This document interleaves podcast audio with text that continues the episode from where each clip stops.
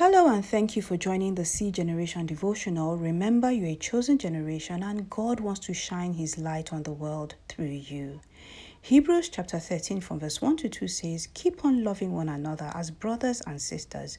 Do not forget to show hospitality to strangers, for by so doing, some people have shown hospitality to angels without knowing it." Our Father, today we pray for the grace to love other believers and to show hospitality to those around us so that we can demonstrate the love of Christ to everyone around us. In Jesus' mighty name, amen. Apostle Paul, the greatest evangelist in the New Testament, could not have successfully preached the gospel to the Gentiles, set up all the churches, and achieve all that he did without having the right people in his corner.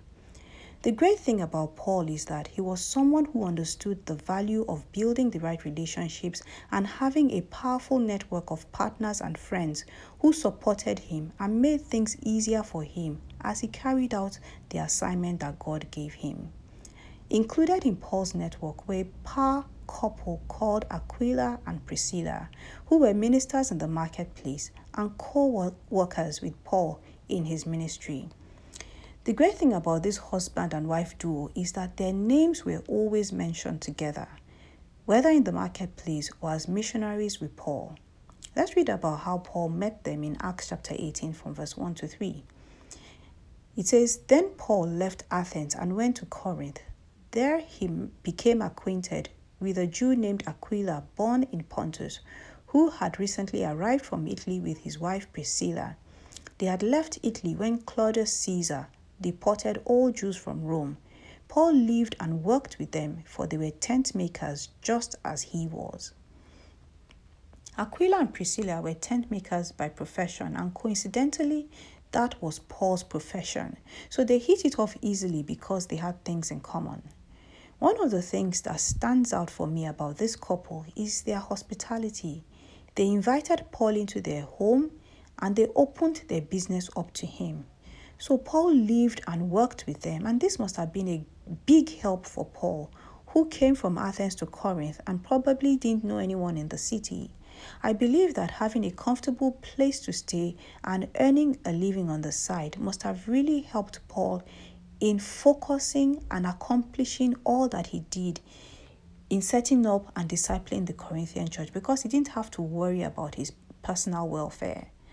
In one of his letters in Romans chapter 16, Paul was so overwhelmed by the support and hospitality that he received from this couple that he had to thank them openly. Romans chapter 16 from verse 3 to 5 says, "Greet Priscilla and Aquila, my co-workers in Christ Jesus. They risked their lives for me. Not only I, but all the churches of the Gentiles are grateful to them. Greet also the church that meets at their house." Aquila and Priscilla were not only a blessing to Paul, but they were a blessing to the church and to other believers. When Paul went to preach the gospel in Ephesus, they both went with him, and there again they opened up their home to a believer named Apollos. Acts chapter 18 from verse 24 to 28 says, "Meanwhile, a Jew named Apollos, a native of Alexandria, came to Ephesus. He was a learned man with a thorough knowledge of the scriptures.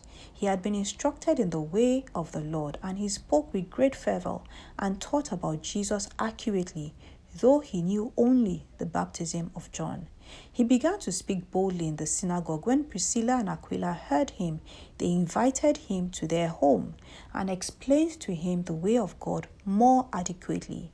When Apollos wanted to go to Achaia, the brothers and sisters encouraged him and wrote to the disciples there to welcome him. When he arrived, he was a great help to those who by grace had believed, for he vigorously refuted his Jewish opponents in public debate, proving from the scriptures that Jesus was the Messiah." So Priscilla and Aquila invited Apollos into their home, taught him the scriptures, and discipled him, making him more grounded in the word of God. By the time they finished with Apollos and he traveled to preach in another city, he was better equipped and he was able to preach about Jesus with confidence and boldness. So for Priscilla and Aquila, their home was their pulpit.